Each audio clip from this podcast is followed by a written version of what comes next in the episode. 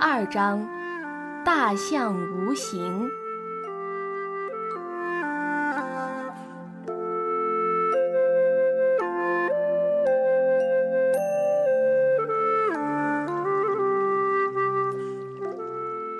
可以说，中国传统文化的精髓，在古琴的身上已经体现得几近圆融。古琴的身长一般都是三尺六寸五分，比喻一年的光阴；古琴的身宽一般都是四寸，比喻一年四季。一年。共有十二个月，若是加上闰月，便会有十三个月份。而这个数目，又恰好是一张古琴上作为音节指数的总和。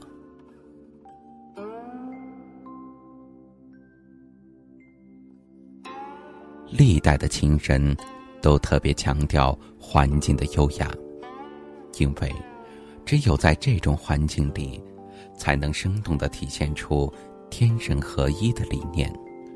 所以，那些动人的琴声，便往往出现在半帘幽梦的窗前，一地银霜的月下，出现在芦花飞雪的水畔，烟岚笼罩的山林。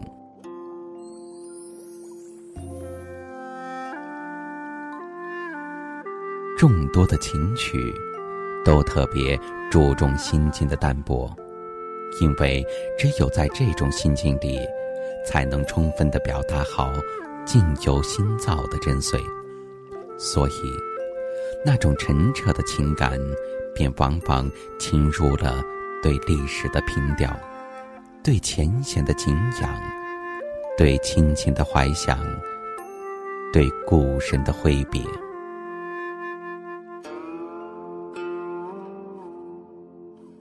在超尘拔俗的环境里，古琴的身影，更像一位隐逸的智者、饱学的长者和待人亲和的尊者。他见惯了兴邦荣衰，经历过渔樵冷暖，但是，古琴的声响却丝毫没有被冷落江湖的情绪。七弦之鸣，幽而亮。宏而远，并且充满了气度与庄严。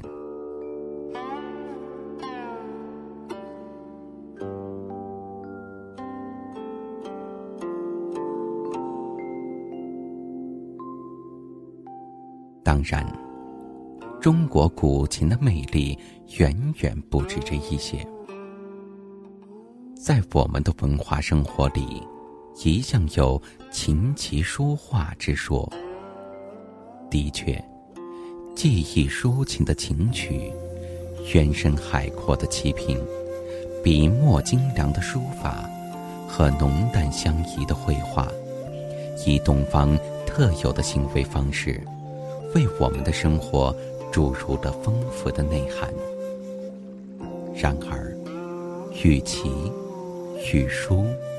与画所不同的是，也只有领衔于众艺之首的一个“琴”字，是以听觉诉诸于人们的感官，并让所有高尚的情绪，或恬静淡雅，或沉稳浑厚，或舒朗旷逸，在中国古琴的音色里，变成了美妙，化作了幽玄。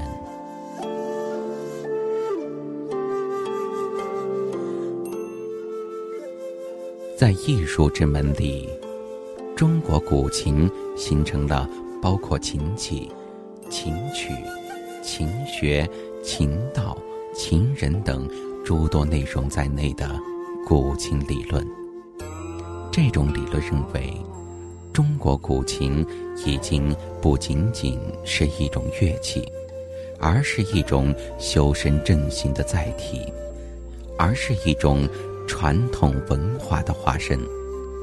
中国古琴需要技巧，需要悟性，但是，它对琴人的学养有着更高的要求。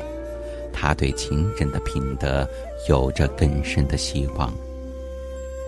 古人说：“形而上者为道，形而下者为器。”中国的传统文化历来强调道与气的统一，而中国古琴正是体现这一东方理念的符号。